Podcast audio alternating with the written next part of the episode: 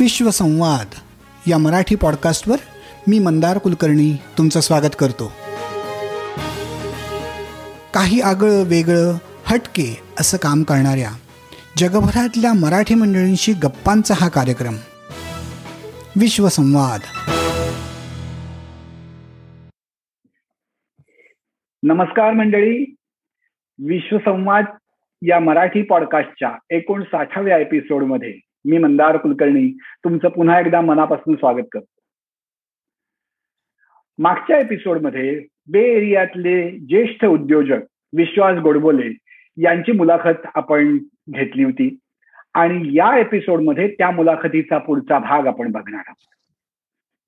मागच्या एपिसोडमध्ये विश्वास गोडबोले यांनी टेक्नॉलॉजिकल एंटरप्रेन्युअरशिप या क्षेत्रात जे काम केलं ज्या वेगवेगळ्या कंपन्या त्यांनी फॉर्म केल्या आणि त्याची जी त्यांची गोष्ट होती ती आपण ऐकली.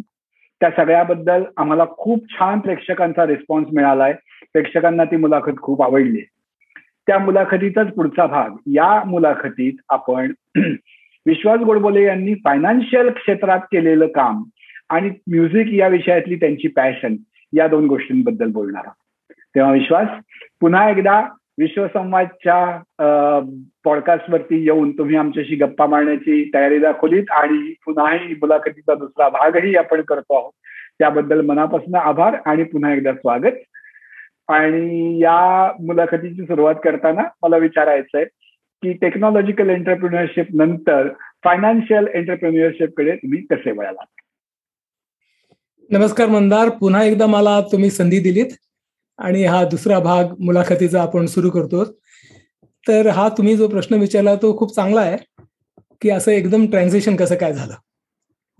तर हे जे ट्रान्झेक्शन ट्रान्झॅक्शन झालं ते ऍक्च्युली अब्रप्ट नव्हतं. ते एकोणीसशे सत्याऐंशी पासून टू थाउजंड थ्री पर्यंत ते चालू होतं. म्हणजे ते माझ्या मनात विचार चालू होते. तर त्याची गोष्ट सांगतो की सत्याऐंशी साली साधारण एप्रिलचा महिना असावा तर वॉल स्ट्रीट जर्नल या वर्तमानपत्रात एक आर्टिकल आलं होतं.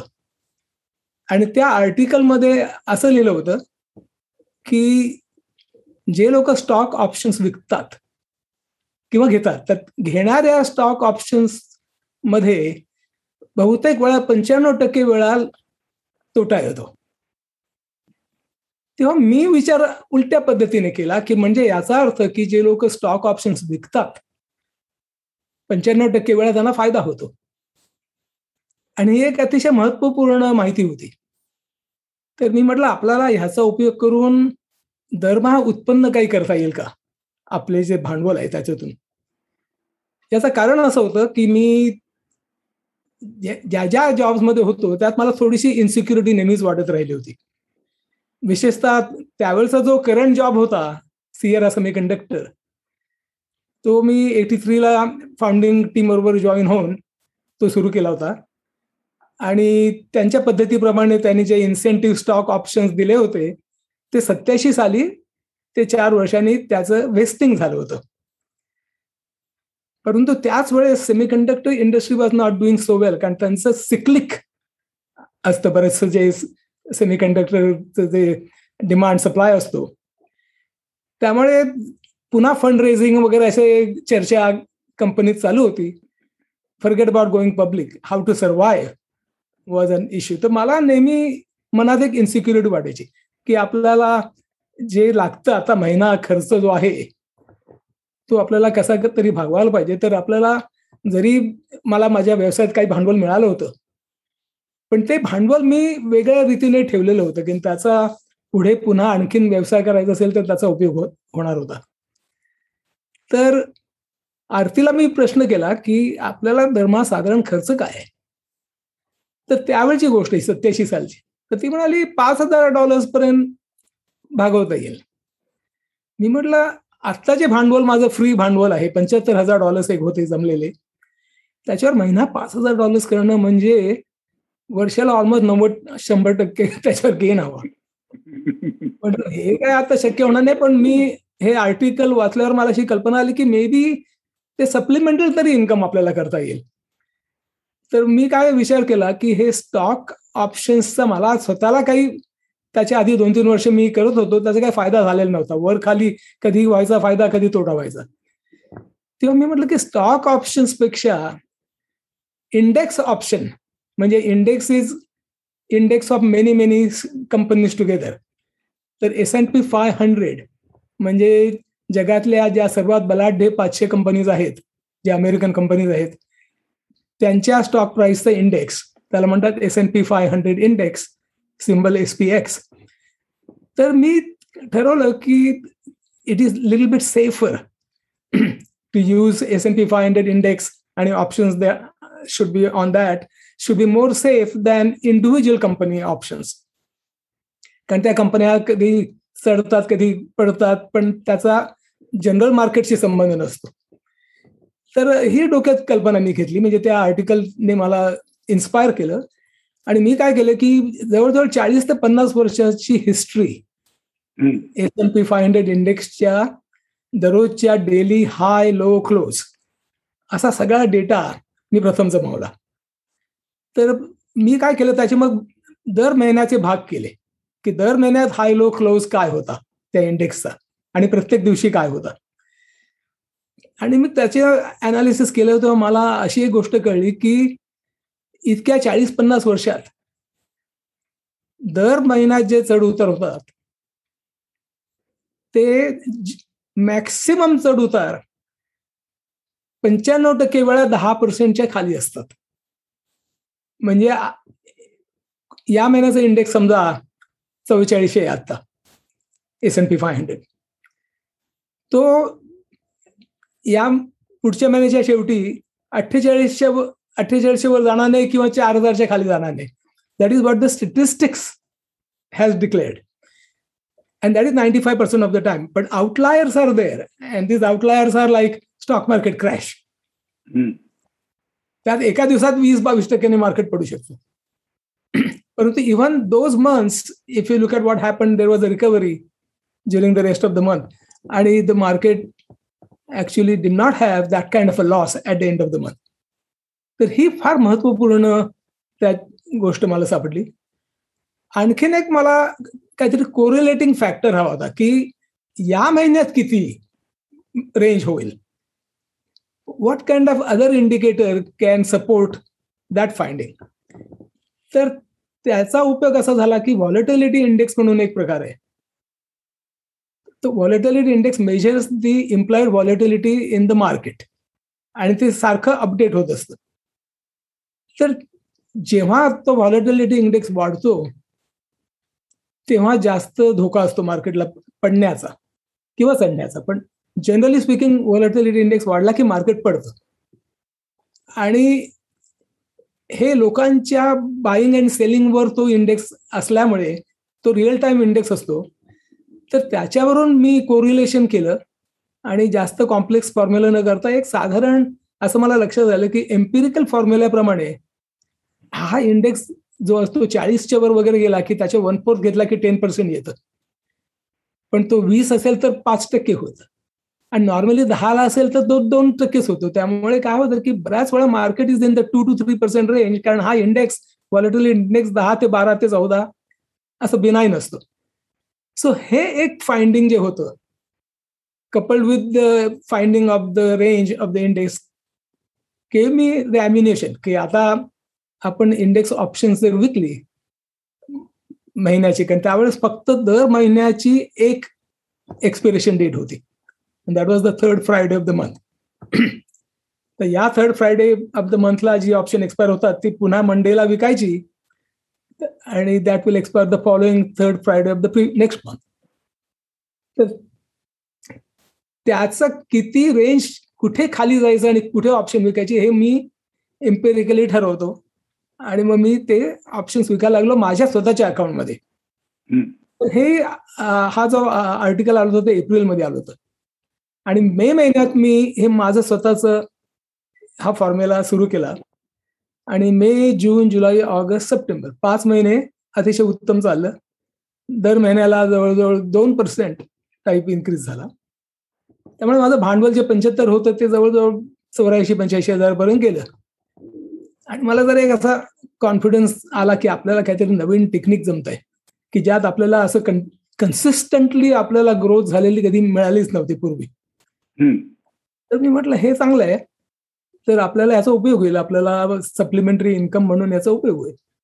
आणि then came October nineteen eighty seven and out of the blue October nineteen nineteen eighty seven market crash and crash with over twenty percent loss in one day आणि नशिबाने काय झालं की Friday the sixteenth was the expiration date for the previous month आणि नाईन्टीनला नवीन महिना सुरू झाला तर मी सोळा तारखेलाच काही ओपन केलेले होते ऑप्शन्स तेवढेच पण ते जास्त क्वांटिटी नव्हते. ते म्हणजे कमी होते. कारण ते मी इन्क्रिमेंटली एस्टॅब्लिश करायचो पोझिशन तर त्यामुळे लॉस आला. पण तो इतका आला नाही की जे जनरल मार्केटला त्या दिवशी जो लॉस आला. आणि नंतर रिकव्हरी झाली. त्यामुळे त्या महिन्यात माझं मला वाटतं जवळजवळ दोन ते तीन हजार डॉलर्सच कमी झाले. तर हे मला खूप बरं वाटलं की आपण सर्व्हाइव्ह करू शकलो. पण ते फार कोइन्सिडेंटल होतं म्हणजे तो क्रॅश जर समजा मध्ये झाला असता महिन्याच्या म्हणजे त्या एक्सपिरेशन सायकलच्या तर डेफिनेटली माझ्या सगळ्या पोझिशन्स असते आणि जास्त लॉस आला असता.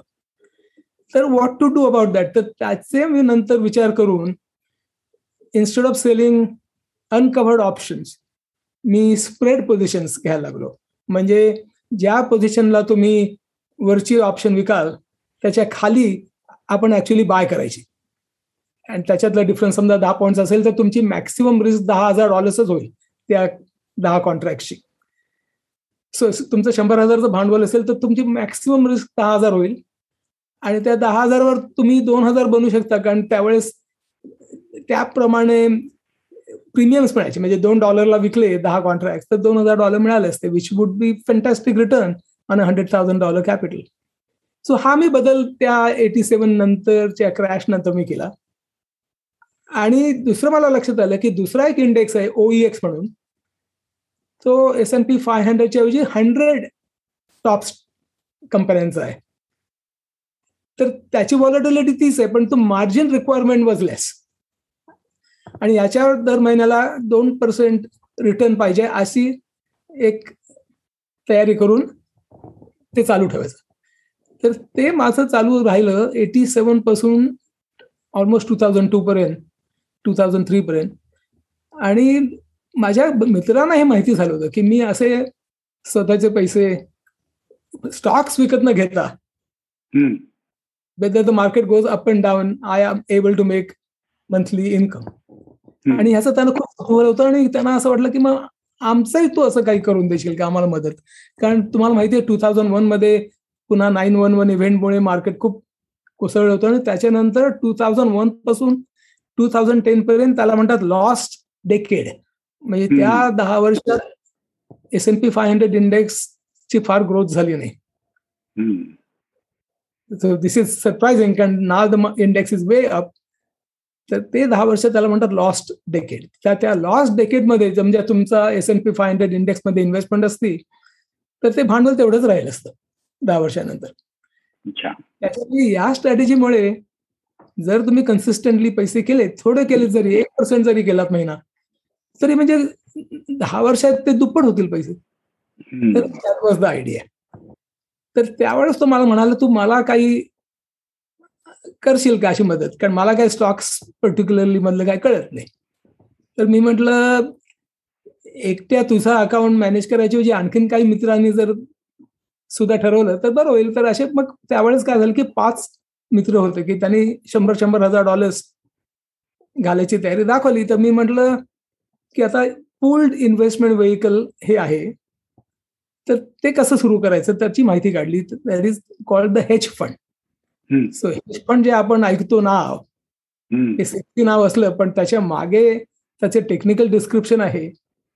पूल्ड इन्व्हेस्टमेंट व्हेकल म्हणजे तुम्ही लोकांचे पैसे पूल करून एक त्याचा स्वतंत्र अकाउंट तुम्ही ब्रोकरेजमध्ये ओपन करायचा आणि तो तुम्ही अकाउंट ट्रेड करायचा.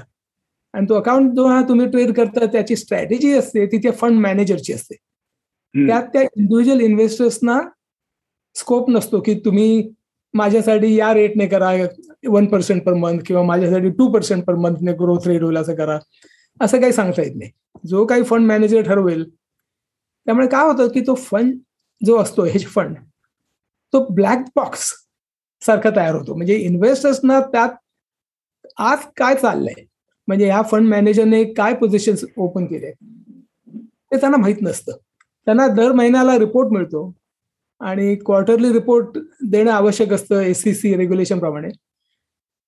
तर काही हेज फंड फक्त क्वार्टरलीच रिपोर्ट देतात. आणि त्यांचा लॉकअप पिरियड असतो. म्हणजे एक वर्ष तुम्हाला पैसे काढता येत नाही एकदा घातले की. त्याच्यानंतर तुम्हाला दर महिन्याला वगैरे नोटीस देऊन काढता येत.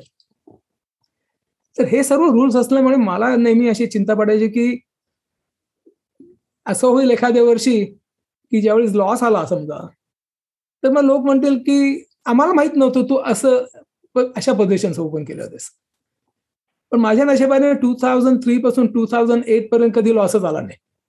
इनफॅक्ट प्रत्येक महिन्यालाही लॉस नव्हता. म्हणजे छप्पन महिने असे गेले की त्यात दर महिन्याला ग्रोथ झाली. त्यामुळे वर्ड ऑफ माउथ इतका झाला की माझ्याकडे जे पहिले पाच इन्व्हेस्टर्स होते ते सोडून आता नव्वद एक इन्व्हेस्टर झाले. हेज फंडवर शंभर इन्व्हेस्टर्सची लिमिट असते. अच्छा. आणि हे जे इन्व्हेस्टर्स असतात त्यांना अक्रिडेटेड इन्व्हेस्टर्स म्हणतात. आणि ते they need to be also qualified investors की त्यांचं त्यावेळची अशी रेग्युलेशन होती की त्यांचं नेटवर्थ एक मिलियन डॉलरच्या वर हवं. बर. एसीसीचा असा व्ह्यू होता की ज्याचे नेटवर्थ एक मिलियन डॉलरच्या वर आहे त्याचे पैसे थोडे गेले तरी काही हरकत नाही. पण सामान्य माणसाचे पैसे जाता का बरोबर. दिस वॉज द लॉजिक तर मी नव्वद इन्व्हेस्टर्स असताना थांबलो पण त्यावेळेस the amount of investment that are coming and the growth including जवळजवळ sixty five million dollars I was handling बर sixty five million dollars is a large amount of money starting with five hundred thousand dollars in two thousand अर्थात त्याचे माझे पैसे होते. आणि इतरही लोकांचे म्हणजे आता नव्वद इन्व्हेस्टर्स म्हणजे बघा किती लोकांचे पैसे आहेत. टू थाउजंड एटच्या ऑगस्टमध्ये the peak was reached of my hedge fund valuation पण एप्रिलपासून मार्केट खाली येत चाललं होतं. कारण real estate actually started weakening real इस्टेटचा एक बबल तयार झाला होता. जसा इंटरनेट बबल झाला होता नाईन्टीन नाईन्टी नाईन पासून टू थाउजंड वन पर्यंत तसा हा एक मोठा बबल झाला होता की कोणालाही ज्याला घ्यायची रिअल इस्टेट त्याला कुठलाही प्रश्न न विचारतात त्याने डाऊन पेमेंट केली की त्याला ती रिअल इस्टेट घ्यायचा यायची लोक ते फ्लिपही करायचे. असा तो बबल शेवटी तो बर्स्ट होणारच होता. आणि ते लेमन ब्रदर्सची बँक्रप्सी जेव्हा झाली सप्टेंबरमध्ये टू थाउजंड एट तेव्हा सगळे जग एकदम खडसावून उठलं आणि म्हणलं की हे हा प्रकार भयंकर आहे. तर ते मार्केट त्याच्यानंतर ते पडलं. ते त्या S N P five hundred इंडेक्सचा loss त्या वर्षी जवळजवळ पन्नास टक्के होता. बापरे. म्हणजे किती प्रचंड होता लॉस ऍज अन इंडेक्स अर्धी मार्केटची व्हॅल्युएशन कमी झाली. तर इंडिव्हिज्युअल स्टॉकची काय झालं असेल? तर तो फटका मलाही बसला आणि माझी जी व्हॅल्यू जी दोनशे दहा होती ती जवळजवळ पंधरा ते वीस टक्क्यांनी कमी झाली. म्हणजे एकशे साठ का एकशे सत्तर पर्यंत माझा व्हॅल्युएशन म्हणजे ते पर युनिट व्हॅल्यू कमी झाली. तर त्यावेळेस मला लक्षात आलं की हे आपण जो विचार केला होता आधी की लोक काय म्हणतील की तू कशात इन्व्हेस्ट केले होतेस की एवढं कसं पडली इतके वर्ष ग्रोथ झाली. आणि तसे काही लोक म्हणाले काही लोक सोडून गेले. तरी मी हेज फंड तो चालू ठेवला पण मी विचारत होतो की आपण इंडिव्हिज्युअली मॅनेज्ड अकाउंट्स सुरू करूया की जे एखाद्या अशा ब्लॉक ट्रेडिंग प्लॅटफॉर्मवर सुरू करता येतील की the idea will be similar to pooled investment so मी एकच ट्रेड करेन पण तो ऑटोमॅटिकली अलोकोट होईल सॉफ्टवेअरने ब्रोकरेज फर्मच्या बेस्ड ऑन इक्विटी आणि ही गोष्ट टू थाउजंड थर्टीन मध्ये अवेलेबल झाली. जेपी मॉर्गन म्हणून मोठी कंपनी होती त्यांच्याकडे अवेलेबल झाली. तिथे मी तो ब्लॉक ट्रेडिंग प्लॅटफॉर्मवर हे सर्व काही अकाउंट्स त्या मायग्रेट केले. काही अकाउंट्स हेज फंडमध्ये राहिले. त्यातल्या काही लोकांना ज्यांना वेगळ्या सेफ्टी जास्त हवी होती इन्व्हेस्टमेंटमध्ये ज्यांना one percent return was enough त्यांना त्या इंडिव्हिज्युअल अकाउंट्समध्ये घातलं. आणि असं करून टू थाउजंड थर्टीन पासून जे ट्रान्झॅक्शन सुरू केलं ते शेवटी मी end of two thousand twenty तो ऑप्युलंट फंड जो हेज फंड होता तो बंद केला. आणि आता सगळे जे अकाउंट्स आहेत ते इंडिव्हिज्युअली मॅनेज्ड अकाउंट्स आहेत. आणि तो ब्लॉक ट्रेडिंग प्लॅटफॉर्म आता इंटरॅक्टिव्ह ब्रोकर्स म्हणून एक कंपनी आहे. त्या ब्रोकरेज फॉर्ममध्ये आहे. आणि आता तिथे मला प्रत्येक इंडिव्हिज्युअल अकाउंट ओनरच्या ऑब्जेक्टिव्ह प्रमाणे ग्रुप्स करता येतात. की ज्यांना one percent per month return हवा असेल का ज्यांना टू पर्सेंट हवं असेल किंवा ज्यांना खूप अग्रेसिव्ह हवं असेल. असे दोन तीन ग्रुप्स करता येतात आणि त्याप्रमाणे ट्रेडिंग डिसिजन्स घेता येतात. Which is lot better than trading for each individual account तर हे आता fully two two thousand twenty पासून ते चालू आहे. आणि यात मला आता यावर्षी जास्त ग्रोथ झाली ती इथून जे कॅलिफोर्नियातून लोक रिअल इस्टेट विकून वयस्कर लोक जे आयडाहो टेक्सस ॲरिझोना वगैरे ठिकाणी जातात त्यांना इथे कॅलिफोर्नियात राहणं फार एक्सपेन्सिव्ह आहे. धर्मा खर्च आपला वाढतच चाललाय. जे पाच हजार डॉलर्स आम्हाला त्यावेळेस पुरायचे ते आता पंधरा हजार डॉलर्स सुद्धा पुरत नाहीत महिन्याला. तर अशा लोकांना सप्लिमेंटल इन्कमची जरुरी असते. त्यांच्याकडे भांडवल असतं कारण ते जेव्हा घर विकतात इकडे आणि मग आयडाहोत किंवा टेक्ससमध्ये किंवा आयरोझोनात घर घेतात तेव्हा त्यांना ते डावा दे आर डाऊन सायझिंग त्यामुळे त्यांच्याकडे कॅश भांडवल खूप असतं.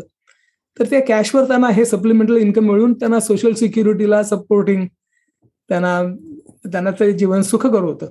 तर असे बरेच क्लायंट्स मला यावर्षी मिळाले. कारण हे कॅलिफोर्नियातून मायग्रेशन चालू आहे गेल्या दोन वर्षी. तर थोडा फायदा म्हणजे that is where I am right now आणि I am very happy with that की लोकांना लोकांना खरंच गरज आहे त्यांना फायदा होतोय. मलाही जी गरज आहे ती भागते. आणि पण त्याला जे वाईट नाव मिळालं होतं त्या ब्लॅक बॉक्समुळे किंवा हे जे कुठेही इन्व्हेस्ट करतात म्हणजे oil futures stocks you don't know what they are investing in हे सगळं त्या संबंध येत नाही कारण तुमचा प्रत्येक अकाउंटला तुम्हाला बघता येतं की तुमची तुम्हाला ट्रान्सपरन्सी मिळते. अकाउंटमध्ये काय ट्रेड केला हे तुम्हाला दिसून येतं.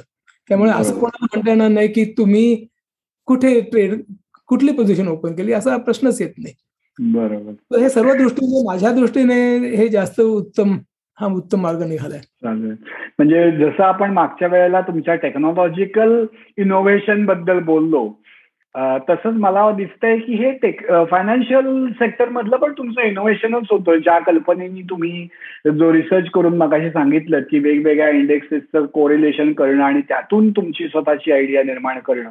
तर मग ह्या आयडियाचं सुद्धा पेटंट घेतलं का? किंवा घेता येतं का? ते मला माहीत नाही. परंतु मला असा काही हेज फंड अस्तित्वात आहे असं दिसलेलं नाही की जो मंथली इन्कम या पद्धतीने प्रोड्यूस करतो. कारण what they want to do is make a home run म्हणजे खूप चाळीस टक्के पन्नास टक्के रिटर्न वगैरे. आणि चाळीस टक्के पन्नास टक्के लॉस आला तरी त्यांना काही त्याचे वाटत नाही. That is what a hedge fund is की त्यातले जे इन्व्हेस्टर्स असतात दे आर रिस्क टेकर्स पण मी ज्या हेज फंड हेज फंड ज्या लोकांना साठी केला तो सामान्य माणसाला इव्हन हंड्रेड थाउजंड डॉलर त्यांचे असतील भांडवल तर त्याच्यावर मी त्यांना जर दहा टक्के बारा टक्के रिटर्न देऊ शकलो वर्षाला तर त्यांना त्याचा खूप फायदा होतो. कारण on the S N P five hundred index over a long term आठ ते दहा टक्केच रिटर्न मिळतो. पण या हेज फंडमध्ये काय होतं की आता म्हणजे ह्या ब्लॉक ट्रेडिंग प्लॅटफॉर्मवर इंडिव्हिज्युअली अकाउंट्स जे मॅनेज केले त्याला मी म्हणतो I M A individually manage त्याच्यावर तुम्हाला मंथली लिक्विडिटी आहे. तर तुम्हाला कधी पैसे लागले तर ते त्यावेळेस काढता येतात. तुम्हाला लॉकअप पिरियड नसतो तुम्हाला असं नाही की आत्ता हेज फंडची व्हॅल्युएशन कमी झाली आहे तेव्हा आता काढता येत नाहीयेत वगैरे असं नाही. इथे तुमचेच पैसे आहेत तुम्हाला ते दर महिन्याला माझी आयडिया अशी की you go to hundred percent cash आणि पुन्हा नवीन महिना सुरू होतो. त्या पहिल्या आठवड्यात तुम्हाला पैसे घालता येतात पैसे काढता येतात. त्या हेज फंडची आता जरूर नाही आता हे आय एम ए मध्ये त्याचं बिहेवियर हेज फंड सारखंच आहे की तुम्हाला स्वतःला मॅनेज न करता हा जो मॅनेजर आहे मी मॅनेजर आहे तो मी मॅनेज करतो. आणि माझे स्वतःचे पैसेही त्यात गुंतले ते त्यांनाही माहिती आहे की त्यामुळे असं नाही की आपलेच पैसे वर खाली होत आहेत पण आपल्या हेज फंड मॅनेजरचे किंवा आपल्या आय एम ए मॅनेजरचेही पैसे वर खाली होत आहेत. तुम्ही म्हणालात ना की हे इनोव्हेशन तर हे माझं लक्षात आलं की माझं नीड बेस्ड सगळं चालू आहे. जेव्हा गरज पडली ती गरज असते लोकांना तेव्हा काहीतरी त्यातून इनोव्हेशन होतं. म्हणजे पहिला जो व्हिडिओ स्विचिंग म्हटलं ना की जे हो. लहान कंपन्यांना उपयोगी झालं किंवा नंतर हो. पीएबीएक्स तो पुन्हा लहान कंपन्यांसाठी केलेला होता. किंवा आता नंतर data fax was integration was a need to reduce the cost तर असं नीड बेस तसं हे नीड बेस झालेलं आहे पण फायनान्समध्ये. झालं पण त्याच्यावर काही पॅटर्न वगैरे असं मी काही विचार केला. मला बहुतेक वाटतं नाही म्हणतात. आपण यानंतर वळणार आहोत ते तुमच्या म्युझिकच्या पॅशनबद्दल आणि म्युझिक या क्षेत्रातही तुम्ही खूप काम केलेलं आहे मला स्वतःला ते मी अनुभवलेलं आहे पण मला त्यातला पहिला प्रश्न असा आहे की संगीताचे ही आवड त्याचं संगीताच्या आवडीचं मूळ कुठे आहे? कारण एकीकडे तुमची टेक्नॉलॉजीतली आपण काम बघितलं फायनान्स मधलं काम बघितलं पण मग ह्या सगळ्यात संगीत कुठे आलं आणि कधी आलं? अनदर गुड क्वेश्चन तर बऱ्याच वेळा असं होतं की जे लोक असे म्युझिक फील्डमध्ये असतात ते त्यांच्या घरातून तसं वातावरण असतं. म्हणजे आई वडिलांनी पुश केलेलं असतं की तुम्ही गाणं शिका क्लासिकल संगीताचं तुम्ही लिसन्स घ्या वगैरे वगैरे. किंवा ते अशी घराणी तयार असतात. म्हणजे पूर्वीच्या काळी सगळं म्युझिक घराणी फेमस होती नाही का. तर माझ्या बाबतीत तसं काही नव्हतं. माझ्या बाबतीत आमच्या घरी वडिलांना नाट्यसंगीताची आवड होती. आईला भावगीतांची आवड होती. आणि माझ्या वडिलांना बिनाका गीत मला अजिबात आवडायची नाही. तर ती ऐकायला बंदी होती कारण माझ्या मन वडिलांच्या मते ती फिल्मी गाणी जरा थिल्लर होती. पण मला माझा तीच आवडायचा. आणि मी म्हटलं ठीक आहे घरात ऐकायची नसली पण घराच्या पायरीवर बसून जर आपण ऐकली तर काय बंदी आहे? कारण सगळे बिल्डिंग मधल्या रेडिओ स्टेशन्स त्या रेडिओ सिलोनला लावून मोठमोठ्याने बिनाका गीत मला ऐकायला यायची. तर तिथून माझी ती आवड सुरू झाली. लहानपणापासून वयाच्या सहा सात वर्षापासून मला अतिशय गाण्यांची आवड सुरू झाली. प्रत्येक फिल्मी हिंदी गाणं मी ऐकून. मग मला असं वाटायला लागलं की ह्या गाण्याची जी चाल आहे. हा त्याचा खरा प्राण आहे त्याचा आत्मा आहे हे जरी बाजूला ऑर्केस्ट्रेशन असलं आणि जरी गायकाने गायिकेने कौशल्य दाखवून म्हटलं असलं तर त्याची जी चाल आहे ती फार महत्वाची आहे तर ती चाल इतकी सुंदर असते ती कशी काय संगीतकार तयार करतात म्हणजे. नवशाद एस टी बर्मन मदन मोहन शंकर जयकिशन आपल्याला सर्वांना माहिती आहेत की अतिशय टॉप नॉच म्युझिक डिरेक्टर्स तर त्यांना ही चाल कशी सुचते? त्यांना कसे करतात? हे मला एक मोठा प्रश्न तर मला असं वाटलं की हे क्लासिकल म्युझिक वगैरे शिकायचं झालं तर मला तसा मला एवढं त्यात वेळ घालवायचा नव्हता. मला त्याच्या एवढा कारण ते असे गायक गायिका मी जर बघितलं तर भारतात खूप होते. अर्थात टॉपला नेहमीच कमी असतात पण गाणारे लोक तुम्ही बघितलंच तर लाखो असतील शास्त्रीय संगीत शिकलेले. पण म्युझिक डिरेक्टर्स काही लाखो नाही आहेत ते हाताच्या बोटावर मोजणारे वगैरे. तर म्हटलं तसं नको मला असं हे क्रिएटिव्ह आहे हे जे म्युझिक करणं. तर मला असं वाटलं की मी प्रयत्न केला तर मला चाली सुचतील. हे. वयाच्या आठ दहा वर्षापासून माझं असं चालू झालं की मला कसं काय चाल सुचेल? ओरिजिनल चाल पाहिजे कुठेही अशी. ऐकून ती तयार झालेली आणि खरं सांगतो मला काही एकदाही चाल सुचली नाही. म्हणजे एस एस सी झालो मग फर्स्ट इयर झालो मग मी आय आय टीत गेलो. आणि आय आय टीचं पहिलं वर्ष. तर माझा जो रूममेट होता तो उत्तर हिंदुस्थानी होता. त्याचं नाव होतं केवल अगरवाल. तर त्याने त्याला हिंदी फिल्म म्युझिकची खूप आवड होती. तर त्यासाठी माझं त्यामुळे चांगलं जमलं होतं. तर अचानक एका रात्री अकरा साडे अकरा वाजता नाईन्टीन सिक्स्टी थ्रीची केव्हाची तरी गोष्ट पहिलं वर्ष आय आय टीतलं आणि माझ्या डोक्यात चाल आणि शब्द एकदमच आले. चालून आले. शब्द चाल घेऊन आले. आणि ते मला स्वतःला विश्वास बसला नाही की ही खरोखर आपली ओरिजिनल चाल की कुठल्या तरी ऐकलेल्या गाण्याचं हे रूपांतर आहे. तर मी म्हटलं ह्याची टेस्ट आपण केवळ अगरवालच करू शकेल कारण त्याने इतकी गाणी ऐकली. तर मी केवलला म्हटलं केवल एक गीत सुनाता हूं वो अं, मुझे याद नाही कौन सी मूवी काय तो आप बताइए.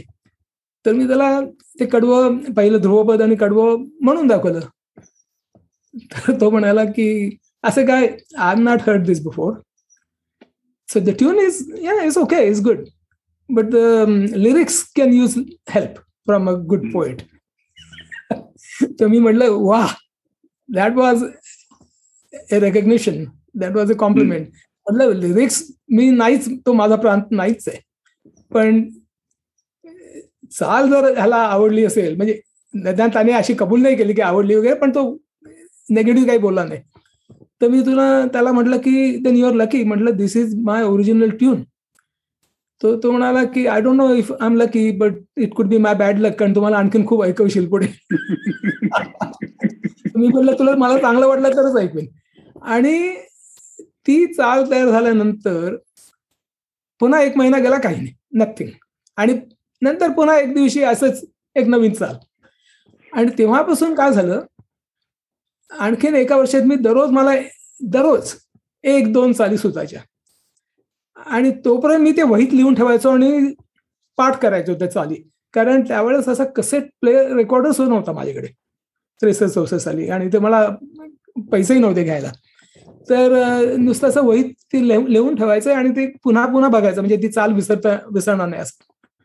शेवटी मला एक टेप रेकॉर्डर कोणीतरी आमच्याकडे होता वडिलांनी घेतला होता.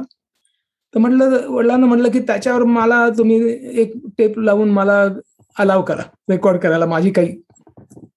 तर कर काय हरकत नाही. तो टेप रेकॉर्डर मी बरीच गाणी रेकॉर्ड केली. आणि आता काय झालंय आता कधी कधी असे दिवस येतात की दुसऱ्याला तीन चार चाली सुचतात. तर हा जो आयफोन आहे माझा त्या आयफोनमध्ये व्हॉइस मेसेज जे ऍप्लिकेशन आहे त्याच्यावर मी ते रेकॉर्ड करतो. चाल सुचली की लगेच काही शब्द घालून रेकॉर्ड करतो. त्याच्यावर आता चार हजार सहाशे सोळा चाली ऍज ऑफ यस्टरडे होत्या. चार हजार सहाशे सोळा. म्हणजे टू थाउजंड सिक्सपासून कारण आयफोन त्यावेळेस आला तेव्हापासून तो ते आयफोन सगळे मी ट्रान्सफर याच्यात केलेले आहेत. तर हा जो नवीन आयफोन आहे त्याच्यात चार हजार सहाशे सोळा चाली जमलेले आहेत. त्या सगळ्या मी आता गुगलमध्ये वेगळा ईमेल अकाउंट उघडलाय त्याच्या सगळ्या ट्रान्सफर केल्या आणि आधीच्या काही हजारो चाली आहेत त्या कसेटवर आहेत काही टेपवर आहेत काही पुस्तकात वहींवर लिहिलेल्या आहेत अशा आहेत. तर मला अनेक वेळा लोक म्हणतात की ह्या चाली सुचतात तुला पण त्याचं पुढे काय करणार आहेस तू?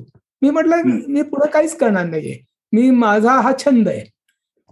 तर background for my musical okay तर काय झालं की बरेचसे जे बे एरियामध्ये कार्यक्रम व्हायचे गाण्यांचे वगैरे. तर त्याचे जे आपले सुधीर फडके श्रीधर फडके उत्तराय केळकर यशवंत देव असे जे लोक आले होते तर त्यांना राहण्याची जागा आमच्याकडे होती. आणि त्यांची त्यामुळे माझी खूप चांगली ओळख झाली. आणि विशेषतः श्रीधर फडकेची माझी ओळख खूप उत्तम झाली. यात काय झालं की एक श्रीधर फडके आलेला असताना एकेशी साली मी त्याला म्हटलं की माझ्याही खूप चाली आहेत. तर आणि काही गीत आणि त्याला मी दिलेलं आहे म्हणजे लिरिक्स वगैरे तयार आहेत. तर तो म्हणाला मग आपण कसं काढू शकू? तर मी म्हटलं तुम्हाला मदत करशील म्हणजे भारतात गायक गायिकां मिळवून देणं मुख्य म्हणजे अरेंजर पाहिजे म्युझिक अरेंजर तो म्हणाले अप्पा वडावरकर त्याला चांगले माहिती आहेत. अतिशय उत्तम फ्लूट वाजवणारे पण त्यांचा हा एक व्यवसाय होता की गाण्याला बॅकग्राऊंड म्युझिक द्यायचं. तर तिथेच एकोणीशे एक्केचाळीस श्रीधर आणि मी जवळजवळ वीस गाणी माझी पाहिली आणि त्यातली जवळजवळ बहुतेक सगळी घेतली. म्हणजे कारण गीत गीता म्हणून एक भाग होता आणि दुसरा भाग होता भक्तिभाव. म्हणजे त्यात भावगीत होती. आणि गीतगीतामध्ये माझे माझ्या वडिलांच्या आधी भावाने नाभा दातार यांनी गीतगीता एक काव्यसंग्रह पब्लिश केला होता. त्यातली काही काव्य घेतली होती. तर त्यावेळेस ती कसेट तयार झाली. नाईन्टीन एटी फोरमध्ये त्याचं वितरण सुधीर फडक्यांनी केलं. त्याच्यानंतर मला बीएमच्या ओपनिंग सेरेमनीला नाईन्टीन नाईन्टी नाईनला संपूर्ण प्रोड्युसर या नात्याने आणि ते म्युझिक प्रोड्यूस करण्यासाठी कारण ते म्युझिकल होणार होतं ती ओपनिंग सेरेमनी म्हणजे. त्यात नऊदा गाणी अशी लिरिक्स लिहिलेली होती.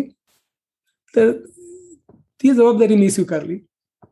आणि त्याचा तुम्ही बघितला असाल ओपनिंग सेरेमनी बघितली असेल तर त्याचं खूप यश त्यावेळेस ते मला मिळालं की लोकांना ते खूप आवडलं.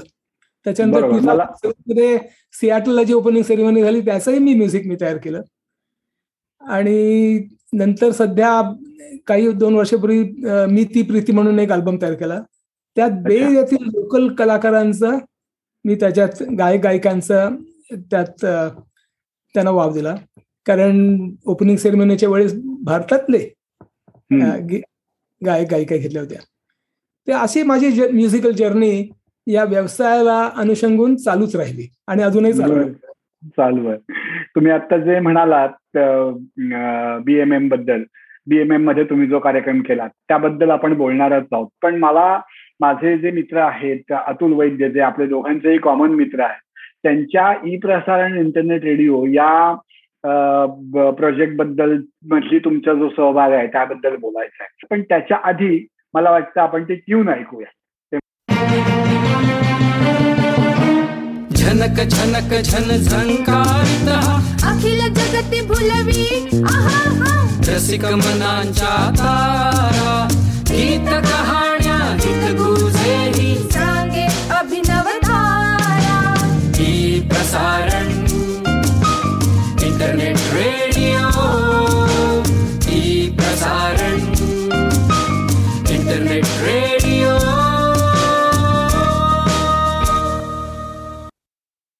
वा.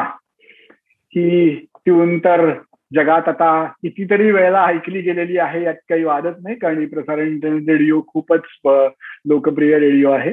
तर मला ऐकायला आवडेल की ही ट्यून तुम्ही कशी तयार केली? तर काय झालं की मला वाटतं around two thousand six sometime Atul वैद्याची माझी अतिशय उत्तम ओळख झाली. ती नाईन्टीन नाईन्टी नाईनच्या ओपनिंग सेरेमनी त्याचा खूप हातभार लागला होता. अतुल सारखा हार्ड वर्किंग माणूस मी कधी जगात जगात पाहिलेलं नाही. आणि त्याचं सगळं ऑडिओशी त्याचं सगळं त्याचं नॉलेज खूप होतं. आणि ऑडिओ व्हिडिओ दोन्ही. तर त्याची माझी चांगली मैत्री झाली. तर एकोणीशे नव्याण्णव नंतर टू थाउजंड सिक्स पर्यंत आमची अशी मैत्री होतीच. परंतु मला असं काही वाव नव्हता की त्याच्यासाठी काही विशेष आपल्याला करता येईल. तर त्याचा एका दिवशी मला फोन आला की अशी अशी तो ई प्रसारण रेडिओ काढतोय. आणि अशी अशी आयडिया आहे की तो जगभर ऐकता येईल लोकांना ऑन डिमँड आणि त्यात मराठी हिंदी गाणी ऐकवायचे. तर मला इथे नॉव्हेल पडली आहे कल्पना. तर तो म्हणाला की पण त्याला मला अशी एक सिग्नेचर ट्यून हवी आहे जिंगल हवी आहे. तर तू करशील का? मी म्हटलं मी थोडा विचार करतो आणि मला असं जर स्पार्क पडला कारण ते बहुतेक वेळा असं स्पार्क पडून असं काहीतरी डोक्यात येतं. तर मी तुला जरूर कळवतो. तो म्हणून मला एक दोन दिवस दे असं मी त्याला सांगितलं. आणि मग मी नुसतं ई प्रसारण रेडिओ इंटरनेट रेडिओ हे जे तीन शब्द आहेत त्याने ती जिंगल एंड करायची. हे ठरलेलं होतं माझ्या मनात. तर ती अनेक प्रकारे मी म्हणून पाहिली. आणि एक प्रकारे मला ती खूप आवडली. मग त्याला अनुषंगाने त्याचं जे आधी जे काय चाल किंवा म्युझिक तयार होणार ते ते माझ्या डोक्यात यायला लागलं. आणि मी स्वतःच त्याच्यावर लिरिक्स लिहिल्या हिंदीमध्ये. कारण मला मराठीत काय होतं की मराठीत काव्य करणं हे लोक फार क्रिटिसाइज करतात. पण हिंदीत जर तुम्ही लिहिलेच मला लक्षात आलं की लोक चालवून घेतात. कारण हिंदी गाण्यांनी त्याचा जो बार होता काव्याचा काव्य तर तो कमी केला होता. त्यामुळे माझा सुद्धा शब्द चालण्यासारखे होते. तर मी हिंदीत शब्द लिहिले. आणि ते असे लिहिले की हे जे ई प्रसारण रेडिओ आहे तो तुम्हाला जगभर ऐकता येतो तुम्हाला ऑन डिमांड ऐकता येतो आणि त्यात तुम्हाला आवडणारे गीत आणि संगीत ऐकता येतं. असे ते लिरिक्समध्ये लिहून ती जिंगल केली आणि मी एक एकच दिवस झाला होता. मी अतुलला म्हटलं माझ्या डोक्यात आली आहे कल्पना आता पण ती मी ऍक्च्युली त्याचं त्याला रूप देतो. तर मी आमचा मुलगा नील आणि त्याचा मित्र जॉन ग्रॅलेस यांना हाती घेतलं. आणि त्यानं म्हटलं आपण ही जिंगल तयार करायची आहे. तर तो जॉन ग्रेल्स होता तो पियानो वर त्याला खूप वाजवायचा आहे चांगला. आणि Neel was very good in drums and all that आणि मी म्हटलं आपण एक सेशन करूया. आणि त्या सेशनमध्ये मीच गायलो अर्थात. आणि एक जिंगल तयार केली. आणि अतुलला दुसऱ्या दिवशी कॉल केला. आणि त्याला सांगितलं की अशी अशी जिंगल आहे बघ तुला आवडते का? बस. लगेच त्याचा कॉल आला. मला फारच आवडली ही जिंगल आमची आत्ताच मिटिंग झाली. तर सगळे म्हणाल की अतिशय उत्तम आहे. पण ती हिंदीत आहे. पण तर मी म्हटलं मग काहीतरी चांगल्या प्रकारे कोणी मराठी शब्द याचे ट्रान्सलेट करून लिहिले तर चांगलं होईल. तर तो म्हणा हो आपल्याकडे आहे आपली स्वतः विद्याच आहे. म्हणाला तू अरेंज कर गायक गायिकांना जोळा करून आपण रेकॉर्डिंग करू. मी आज संध्याकाळी करता येईल रेकॉर्ड म्हणजे the speed of creation was so fast तर मी सहा सात लोकांना बोलवलं कारण तो कोरस वगैरे असंच करणार होतो मी. आणि तर त्याच्याकडे मराठी शब्द नव्हते. तो म्हणाला कर. तोपर्यंत होतील तयार.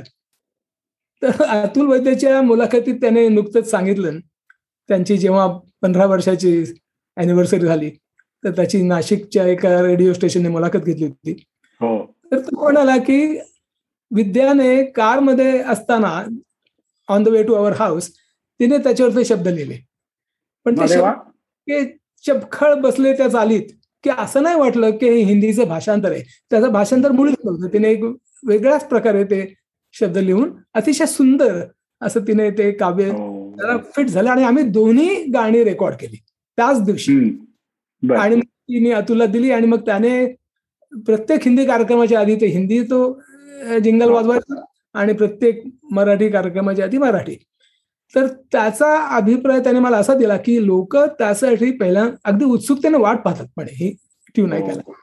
तर मी म्हटलं असं किती वेळ चालेल तो म्हणाल जोपर्यंत ई प्रसारण इंटरनेट रेडिओ अस्तित्वात राहील. पण ही मी प्रोग्राम्स पब्लिश करेन त्या प्रत्येक प्रोग्रामच्या आधी ही ट्यून वाजणार आणि हो. त्याने मला मध्ये एकदा सांगितलं की कॅल्क्युलेटरवर जेवढे डिजिट्स नसतील एवढ्या वेळा ती ट्यून वाजलेली आहे मिलियन नाही दहा मिलियन नाही हंड्रेड मिलियन नाही त्याच्यावरती तो आकडा काय तो तुला लिहिता येणार नाही. इतक्या वेळा ती ट्यून्स वाजली आहे. कारण दर महिन्याला त्याला वन मिलियन हिट्स येतात. प्रोग्राम ऐकण्याचे. आणि त्यांना त्याच्या अर्थ त्यांनी ती ट्यून ऐकलेली आहे. असं प्रत्येक महिन्याला झालेलं आहे आणि आता पंधरा वर्ष झाली. हो गेली पंधरा हे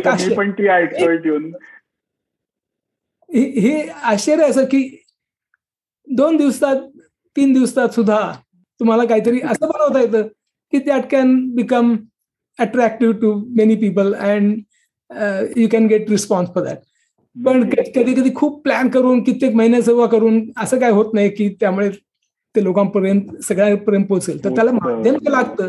ते ह्या ई प्रसारण रेडिओने दिलं. ई प्रसारण हो. रेडिओ म्हणून मला अतुल वैदाचं मला खूप आभार मानायचे वाटतं. आयुष्यात- यामुळे कोणी विचारलं अचिव्हमेंट काय आहे? तुम्ही म्हणे ही जिंगल जी आहे आणि ते ओपनिंग सेरेमनी मधले जे म्युझिक आहे ती माझी अचिव्हमेंट तर आपण त्याच्याकडे येतोच ओपनिंग सेरेमनीकडे तर आपल्याकडे वेळही कमी आहे. पण मला वाटतं की ओपनिंग सेरेमनीच्या त्या क्लिपनी आपण या या कार्यक्रमाची सांगता करूयात. तिकडे जाण्याच्या पूर्वी तुम्ही थोडक्यात त्या ओपनिंग सेरेमनीच्या ही क्लिपच्या मागची गोष्ट सांगा. म्हणजे मग आपण ती प्ले करूयात सगळ्यात शेवटी. आणि मग अं, का- ते कार्यक्रम संपवूयात आपण. तर जी ही ओपनिंग सेरेमनी जी होणार होती एकोणीसशे नव्याण्णव साली. तेव्हा सुहास पाटलांनी एकदा मला बाजूला घेऊन सांगितलं की मला अतिशय भव्य आणि दिव्य अशी ती ओपनिंग सेरेमनी हवी. Money is no object. Money is no object हा शब्द खूप पॉप्युलर होता त्यावेळेस. स्टार्टअप कंपनीचं ते होतं. पैसेची पैसे चिकार फिरत होते. तर मनी इज नो ऑब्जेक्ट पण अतिशय उत्तम कार्यक्रम झाला पाहिजे. आणि तू त्याचा प्रोड्युसर कारण नवीन मेल पासून त्यांची माझी चांगली ओळख तर माझ्यावर त्यांचा चांगला विश्वास होता की करू शकेन. आणि मला माहिती होतं की मला संगीताचं आवड आहे. तर मी म्हटलं ओके पण त्यासाठी पैसे खर्च करावे लागतील. ते म्हणाले ठीक आहे. किती पैसे लागतील? तर मी एक आपला नंबर सांगितला पंचेचाळीस हजार डॉलर्स लागतील म्हटलं. पन्नास हजार मला हे माहिती होतं टेक्निक की राऊंड नंबर सांगायचा नाही. पन्नास हजार वगैरे नाही. पंचेचाळीस हजार म्हटलं डॉलर्स लागतील. तर ते म्हणा तुला काही डोनेशन दिलीस तू? तर मग मी पंचेचाळीस हजार डॉलर्स बजेटमध्ये घालीन. म्हटलं तुम्ही हे डोनेशन द्याल हे मला माहिती आहे. तर आपण डोनेशन देऊ. परंतु मला पंचेचाळीस हजारचं बजेट मिळालं. तर मला भारतात जाऊन अतिशय उत्तम कलाकार घेऊन आपल्याला एक अतिशय उत्तम म्युझिकल तयार करता येईल. आणि म्हटलं याला एक दीड वर्ष लागेल कारण फक्त विकेंडना प्रॅक्टिस करणार रिहर्सल्स वगैरे. त्यामुळे तो आहेच आपण दोन वर्ष आधी सुरू करतो ह्या कार्यक्रमाची तयारी. तर एनिवे तर मला काय झालं माझ्या नशिबाने मला पुण्याला माझी गाठ सचिन जांभेकर यांच्याशी झाली. सचिन जांभेकर हे अप्रतिम म्युझिशियन आहेत. हो. त्यांच्यासारखा पेटी वाजवणारा माणूस या जगात दुसरा कोणी नाही. आणि त्याची आणि माझी अत्यंत मैत्री आहे. आणि ती मैत्री त्या ओपनिंग सेरेमनीच्या कार्यक्रमापासून सुरू झाली. तर मी त्याला माझा बॅकग्राऊंड म्युझिक अरेंजर म्हणून त्याला घेतला. आणि त्यात माझा हेतूही असा होता की त्याचे मंगेशकर फॅमिलीशी चांगले संबंध होते. कारण आशा. भोसले वगैरे जेव्हा कॉन्सर्ट करायची तेव्हा त्यांना हमखास सचिन साथीला लागायचा. हे मला त्याने सांगितलं होतं. मी म्हटलं म्हणूनच मी तुला घेतलेलं आहे की तू आशा भोसले उषा मंगेशकर यांना आपल्या या कार्यक्रमात या गाण्यामध्ये गायला तू मला मिळवून देशील. तर तुम्हाला माझी कितीही जरी ओळख असली तरी ती मार्केट प्राइसच्या खाली करणार नाहीत कारण ते प्रोफेशनल्स आहेत. मी म्हटलं चालेल कारण माझ्याकडे बजेट आहे. किती घेतील? म्हटलं. तर त्याने मला एक आकडा सांगितला. आता सांगतो तुम्हाला काही हरकत नाही. खूप वर्षापूर्वीची गोष्ट. त्यावेळेस साठ हजार रुपये आशा भोसले घ्यायचे एका गाण्यासाठी which is quite a bit money आणि उषा मंगेशकर जरा कमी पण साठ हजार तो म्हणाले मिनिमम लागतील. मी म्हणतोय म्हणून त्या करतील. तर मी म्हटलं ओके तर आशा भोसले तयार झाल्या. ते फिनाली आमचं जे गाणं होतं ते गायला. एकच गाणं गाणार होत्या. तर मी मुंबईला गेलो त्यासाठी खास. तर मुंबईला त्यावेळेस दोनच डिजिटल स्टुडिओ होते. तर त्यातला एक स्टुडिओ घेतला होता आणि तो आठ तासासाठी घेतला होता. आणि आशाबाई बरोबर वेळेवर आल्या अकरा वाजता सकाळी त्यांचा ड्रायव्हर घेऊन आला त्यांना आणि त्या म्हणाला कोणी केलं हे तयार गाणं? म्हटलं मी केलं. मला जरा भीतीच वाटली. म्हटलं यांना काय आवडलं नाही की काय? तर ते म्हणाल छान आहे पण मला त्याच्यामागे आणखीन काही असे आलाप किंवा अशा जागा मला दिसत आहेत की ज्यात मला गाता येईल. मी म्हटलं हो आपण एक वेगळा ट्रॅक करू शकू त्यासाठी आणि तो मिक्स करता येईल. ते झालं. तर त्याच वेळेस मला ती ओपनिंग मिळाली की त्यांच्याशी बोलताना मी त्यांना म्हटलं की हा जो हे जे गाणं आपण गातोय तुम्ही गाणार आहात ते एका चॅरिटीसाठी आहे. बे एरिया महाराष्ट्र मंडळ किंवा बृहन महाराष्ट्र मंडळ जे आहे अमेरिकेतलं हे चॅरिटी आहे. आणि त्यांना नेहमीच पैशाची जरूर असते. म्हणजे सगळेच काही फायद्यात होत असं नाही. ऑलमोस्ट तोट्यातच जातं. मग लोकांना. डोनेशन देऊन ते तो तोटा भरून काढावा लागतो. तर यात तुम्हाला काय आम्हाला सवलत देता येईल का? मी आपला प्रश्न टाकला. की मार्केट प्राइस मान्य केलेली होती. ते म्हणाला सवलत म्हणजे काय? मी म्हटलं तुम्ही ऍट कॉस्ट जर केलं ते म्हटलं ऍट कॉस्टच मी करते ते म्हटलं नाही नाही आपण कसं असतो प्रॉडक्ट जो असतो बाजारात येतो तो दुप्पट दुप्पट किमतीने विकला जातो कॉस्टच्या अशी एक जनरल पद्धत आहे.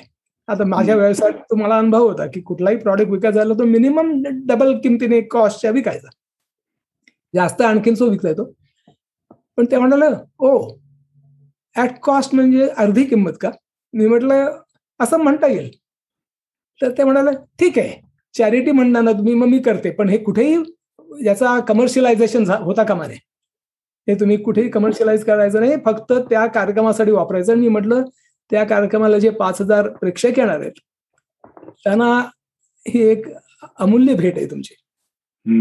तुम्ही जेव्हा तिथे याल त्या अटेंड करायला ते तुम्ही पी एम एमचा प्रोग्राम त्यात त्यांचा इंटरव्ह्यू होणार होता. की सर्व लोकांना म्हणजे असं लगेच त्याची जाणीव होईल की तुम्ही यासाठी मदत केलीत.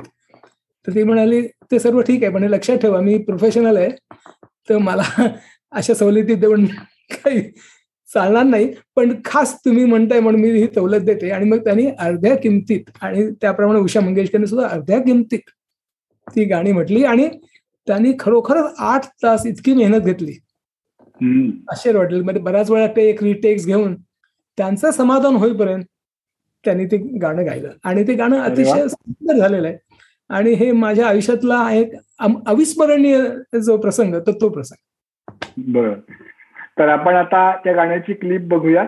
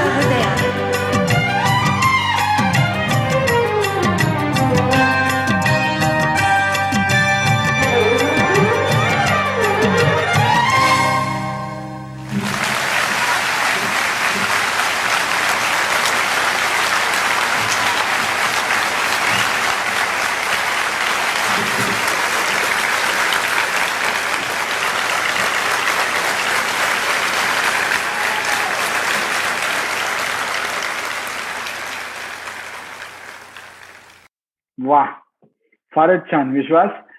मी या कार्यक्रमात प्रेक्षक म्हणून उपस्थित होतो एकोणीसशे नव्याण्णवच्या बीएमएममध्ये. आणि मला ही क्लिप बघताना पुन्हा ते सगळं चित्र आणि इतका तो भव्य दिव्य झालेला आपला कार्यक्रम पुन्हा अक्षरशः डोळ्यासमोर उभा राहिला आणि या सगळ्या गाण्याच्या निमित्ताने त्या सगळ्या जुन्या आठवणी पण जागवल्या गेल्या.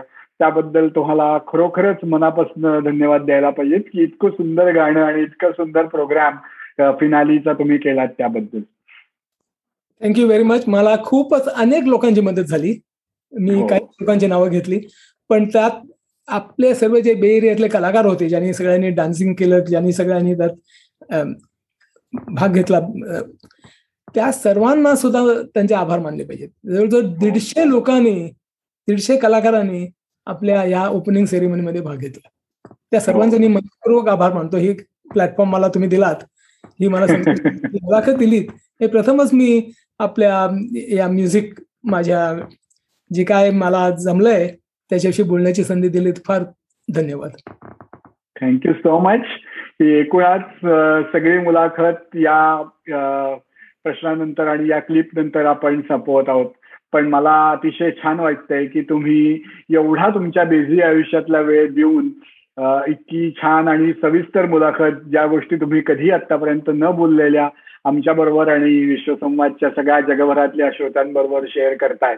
त्याच्याबद्दल तुमचे खरं तर आभार मान मान पुरेसे आभार मला मानताच येणार नाहीये.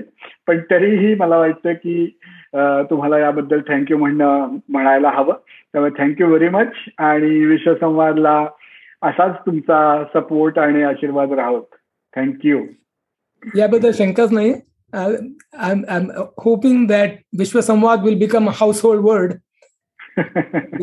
निदान महाराष्ट्रामध्ये तरी. तर I wish you all the best आणि wish you all the success for it thank you thank you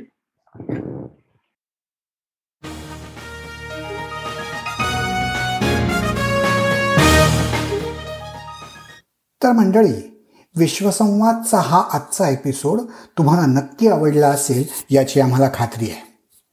Vishwasamvad या मराठीतल्या पहिल्या पॉडकास्टवर जगभरातली काही हटके वेगळं काम करणारी मराठी मंडळी तुम्हाला भेटत असतात. तेव्हा हा पॉडकास्ट तुम्ही जरूर ऐकत राहा. तुमच्या मित्रमंडळींना त्याबद्दल सांगा. आमच्या फेसबुक पेजवर जाऊन लाईक करा. ऐका आणि ऐकवतही राहा. विश्वसंवाद.